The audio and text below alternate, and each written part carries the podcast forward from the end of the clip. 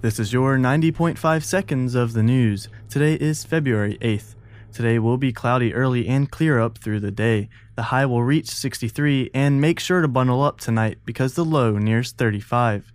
The Capstone Community Internship Program will now provide internship opportunities specifically for freshman and sophomore Capstone scholars. Assistant Principal David Dewell says it will help scholars prepare for and secure paid summer internships.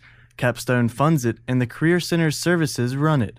Dewell says students will work for 12 weeks over the summer. Capstone will match the employer's funding for students' pay to equal at least minimum wage. The program will sponsor at least four scholars, though the total depends on the amount of funds available for the program overall.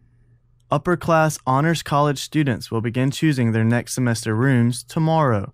Housing Director Joe Fortune says returning students approved for living and learning communities have already started selecting their rooms by appointment. The process will continue until March 1st. More than 2,500 total students requested on campus housing. Only 1,000 beds are reserved for upperclassmen in the fall. Those students left over are on the waiting list and will be notified if rooms become available due to declined invitations.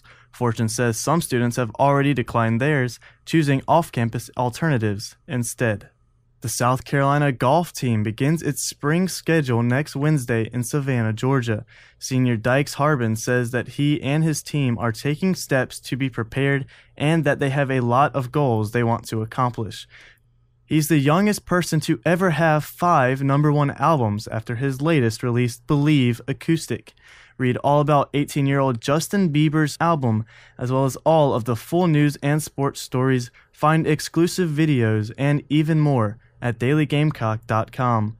Paul Kritzman, 90.5 seconds of the news.